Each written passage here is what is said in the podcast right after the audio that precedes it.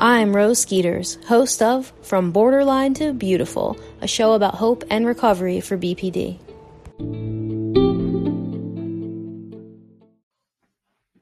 Hello and welcome to another episode of From Borderline to Beautiful. Before I jump into this week's content, I just want to tell you about two exciting group opportunities that we have coming up in October. The first group I'm going to be hosting is for family, friends, and loved ones of individuals with borderline personality disorder.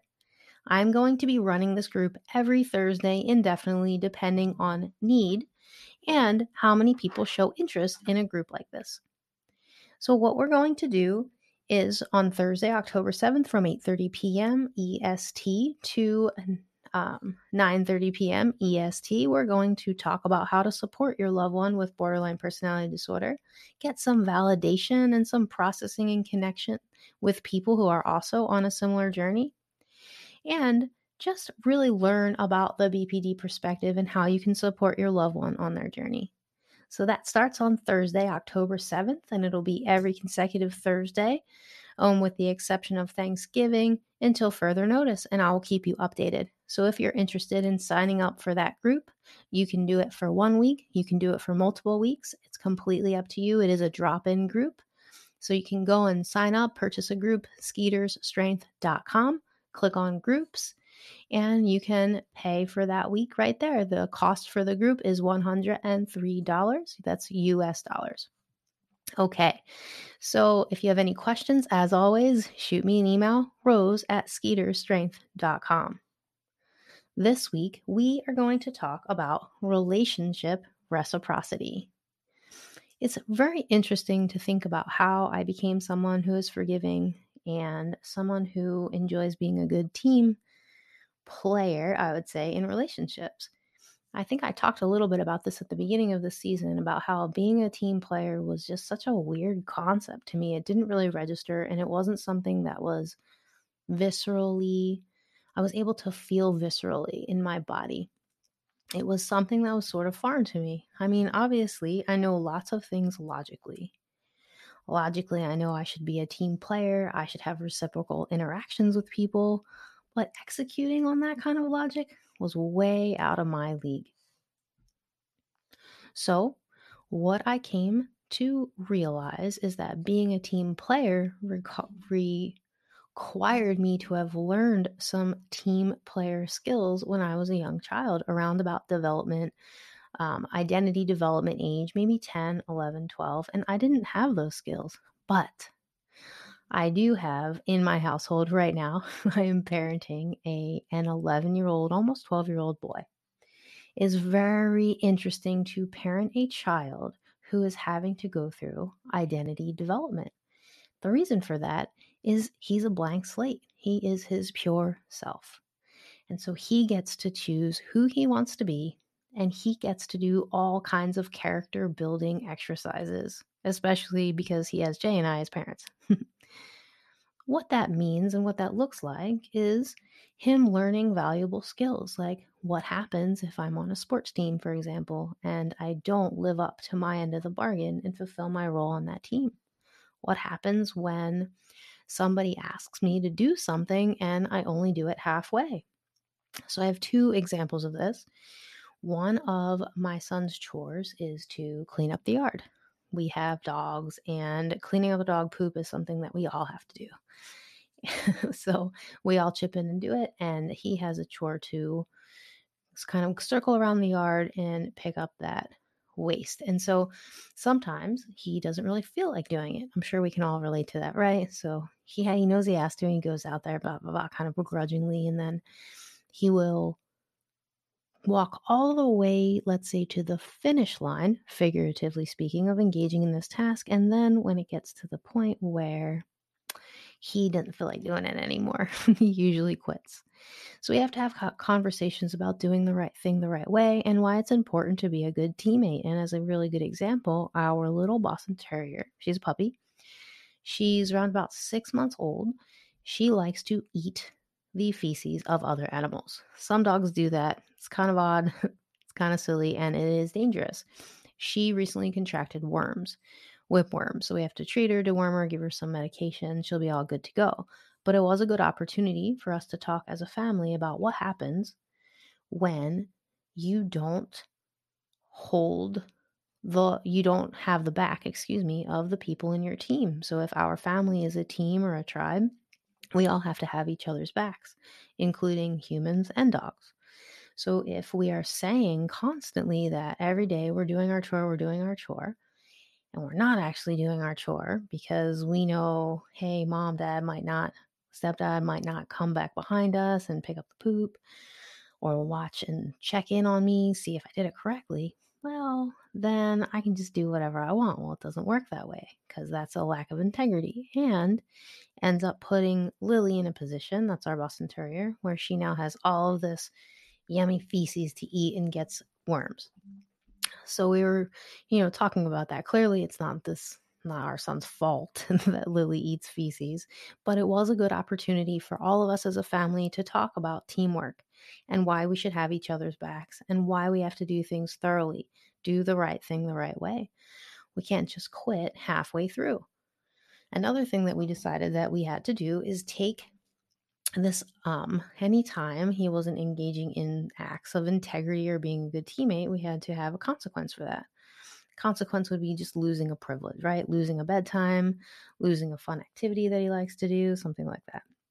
Because it's important that children at that age have consequences and boundaries for engaging in behaviors that are not character-building behaviors.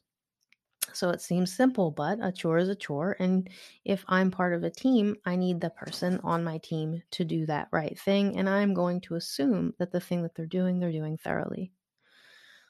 That was example one. The second example that I have of relationship reciprocity and how sort of cognitive empathy and thinking of other people and being loyal and being a good teammate develops in childhood is a recent football game that he had. So football, this is American football I'm talking about.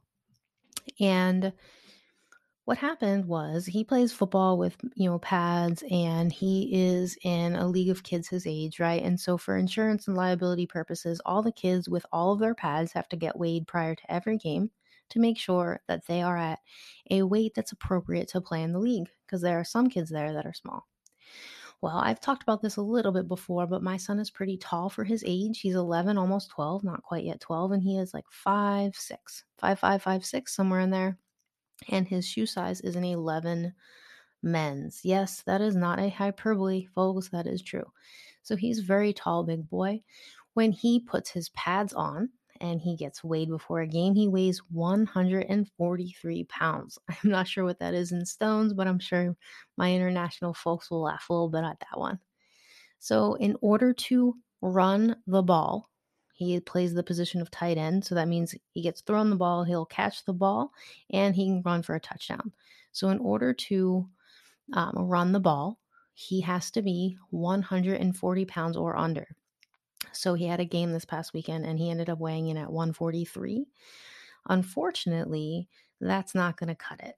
143 is not the rule. So he wasn't able to run the ball, which is a big bummer because if he can't run the ball, he also can't play every position because he can't touch the ball on offense just because, again, if he tackles another kid, he's big. It can be, he can hurt someone and because of his size. 3 pounds, totally get it, but that's the rule, and a rule is a rule. So another thing that you need to know about American football is that everyone on the team has a job to do. So even though he wasn't playing that position, he was given other positions to play, and on defense, he was given some positions to play. So basically, he was bummed and disappointed, as we all would be, that he wasn't able to play his favorite position. I mean, how cool is that? Catching the ball and running for a touchdown, that's awesome. So when he learned that he could not run the ball, he was upset. So he didn't play the game to the best of his ability. Actually, he ended up not playing well at all. There were a few plays where there was a kid from another team running past him, going to score a touchdown, and instead of running to push him out of bounds or tackle him, our son kind of just ran, and then buttered out. Kid run past him, gets like a 76-yard touchdown. So later on at home, we start talking about, hey, like, do you like football? It's like, yeah, I like football. Okay. So if you like football, then why aren't you going after the ball? And come to find out, it's because he was bummed and disappointed that he couldn't run the ball. And so we explain that if you have a job to do on a team and your teammates are counting on you to do a job, especially in a sport like football, if the person who is now running the ball is counting on his offensive lineman to block the individuals coming at him, the people on the other team coming at him, so that this other person can run the ball, but you don't block for your teammate, that teammate can get sacked, he can get hurt, things can happen, things can go wrong. That's why you're part of a team. So he knew all these things, but his disappointment and, kind of being bummed out about not being able to play his favorite position kind of trumped that in the moment. So we talked about loyalty and we talked about empathy in a way that he can understand. And basically, Jay was like, if you're not going to play the game, if you end up weighing 3 pounds over again next game, then you should probably go to your teammates and let them know, like give them a heads up, like I'm not going to have your back. So even though you have my back, I'm not going to have your back.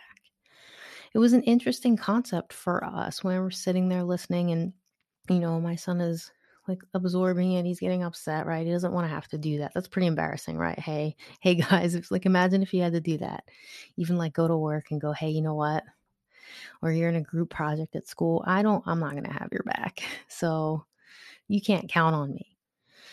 And it seems, at first, my son was kind of resistant to it. It seems a little extreme, but then if you think about it, it's not really extreme at all.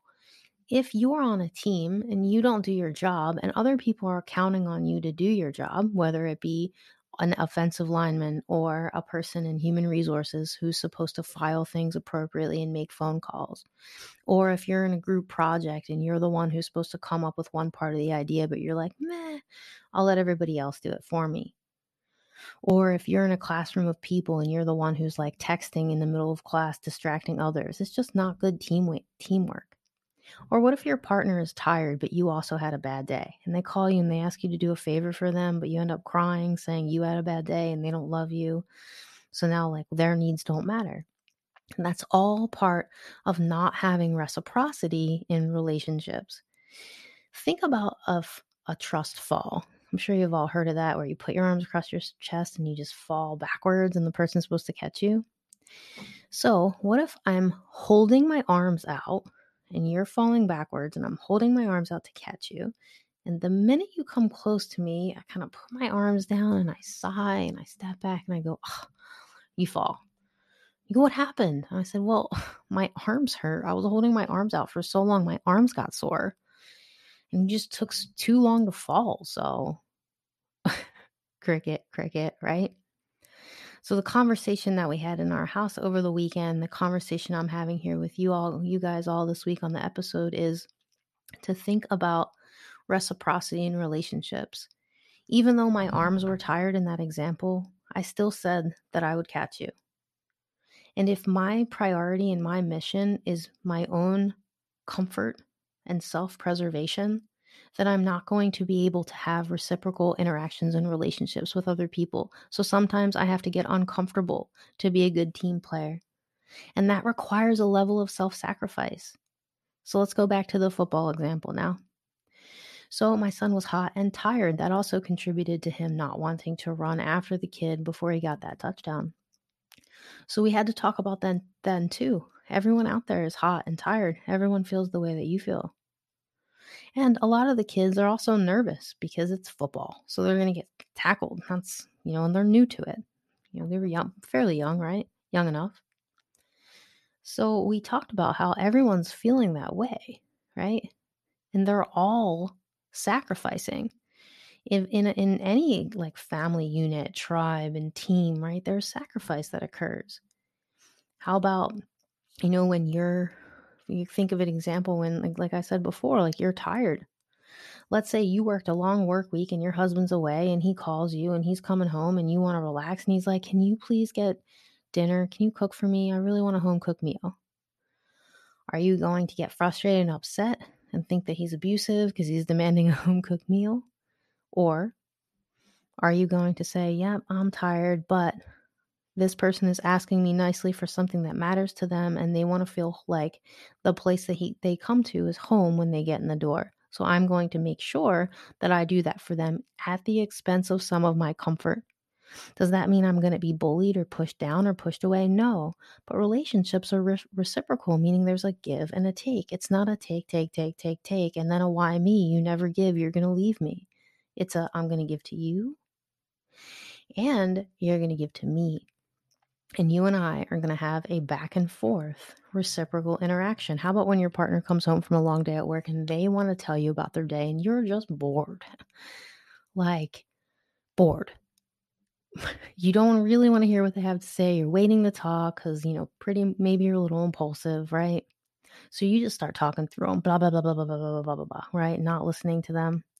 You don't really know a whole lot about them. Then maybe it comes time to buy them a gift and you don't know what to get them, right? Or, do something special for them. And you're just like, well, I don't know. Because you don't really know the person you're in relationship with, because the relationship is very one-sided.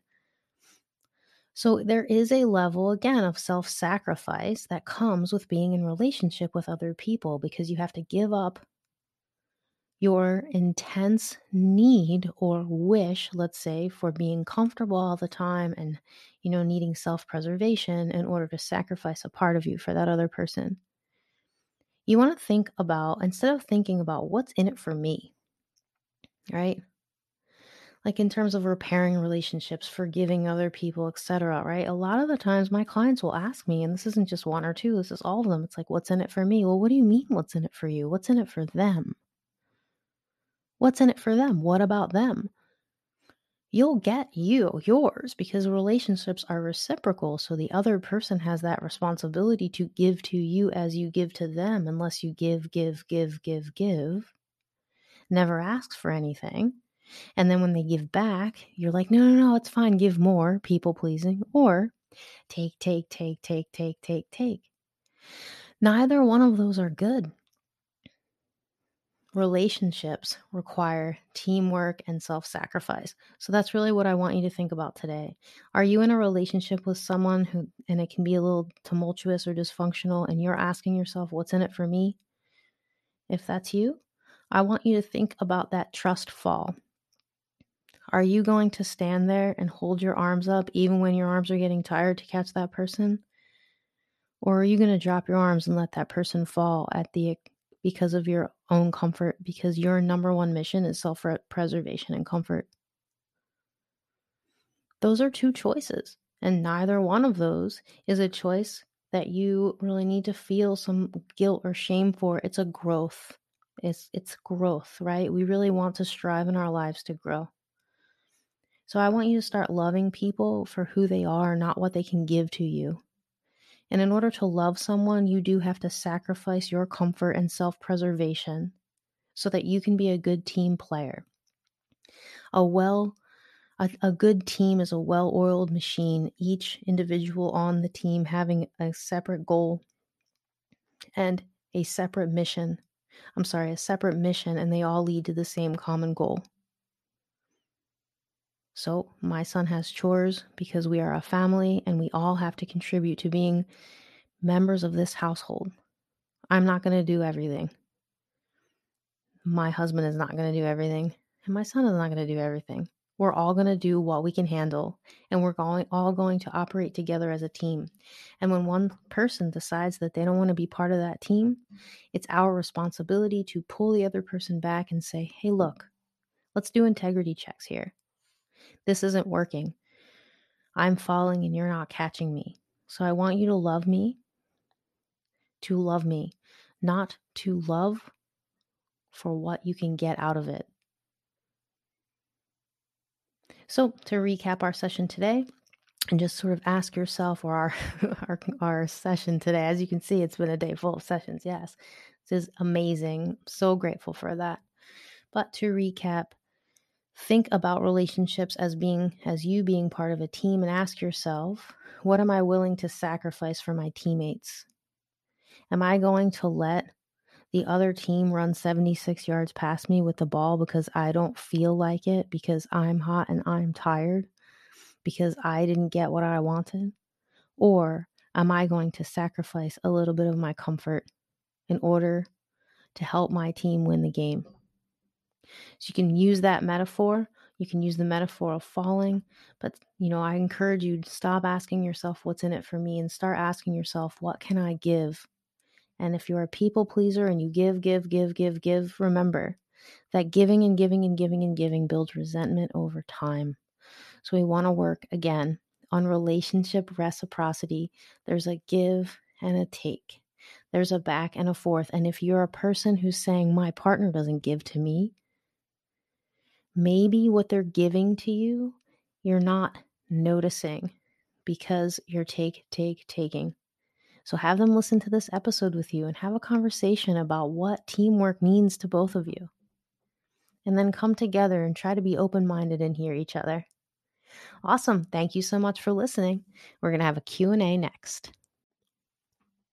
All right. I have several individuals who just started off in their first semester at college and some individuals who have been in college a long while now. And one of the things that has been coming up in multiple sessions is this idea that, well, it's not an idea, actually. People who are taking psychology courses, intro to psychology courses, master's psychology courses, they all have a professor or that one person saying, educating them about borderline personality disorder, and then saying, you don't want to work with people like that, and giving a horror story about someone with borderline personality disorder. So today's Q&A is, what do I do when someone perpetuates the stigma of borderline personality disorder, whether it be someone in the field, someone on the internet, etc.? Well, the first thing I will say is, especially if you're someone who wants to become a therapist, if you want to become a clinician, and you're hearing other psychologists, psychiatrists, people who are quote unquote experts in their field of research, speaking negatively about any population, any client population, you want to be wary of their biases, 1. 2, you want to remember that they're not personally talking about you. They had a bad experience. And if you think about behaviors you've engaged in the past, or even just think about how deeply you search your mind for revenge when someone hurts you, you can sort of put yourself in their shoes, right, if you're willing. And see, when was the last time you took revenge on someone? Have you ever taken a revenge on a clinician? And what would it be like for them if you had? Do you think they would stand up in front of a group of graduates and undergraduates and say that? And if that's the case, you want to try to understand where they're coming from, and also understand that they're not attacking you as an individual. They're attacking or being wary of or being cautious of, even maybe not attacking at all, but conveying to be cautious of an individual who operates from an emotional point of view. And if you've gotten this far in the podcast and you're listening to this Q&A, then you can understand that part of recovery is being cautious that we don't operate from an emotional point of view, right? So remember that. It's important as you go through recovery and you hear people say different things about borderline personality, etc., that you don't internalize their experience, and that you make your recovery journey a testimony to how people can recover, and that you show people by your behaviors what recovery looks like. You don't have to raise your hand if you're in that class and go, hey, wait a second, you're wrong because I have this and I don't act this way. Or, have you heard blah, blah, blah, blah, blah? They don't act this way. Have you heard this recovery story? Or that's mean. How can you say that? You don't have to do things like that or internalize that at all. What you can do is take that as information, understand that it's biased information, understand that at times people who operate from emotional mindset and impulsive, spaces may do or take revenge or do things that cause distress to other people. That happens. And continue to walk the walk of recovery so that you can be the person showing with your behavior that, hey, I did it. Quiet convictions gain long-term respect. Awesome. All right. Thanks so much for listening. We'll talk to you next week for another episode of From Borderline to Beautiful.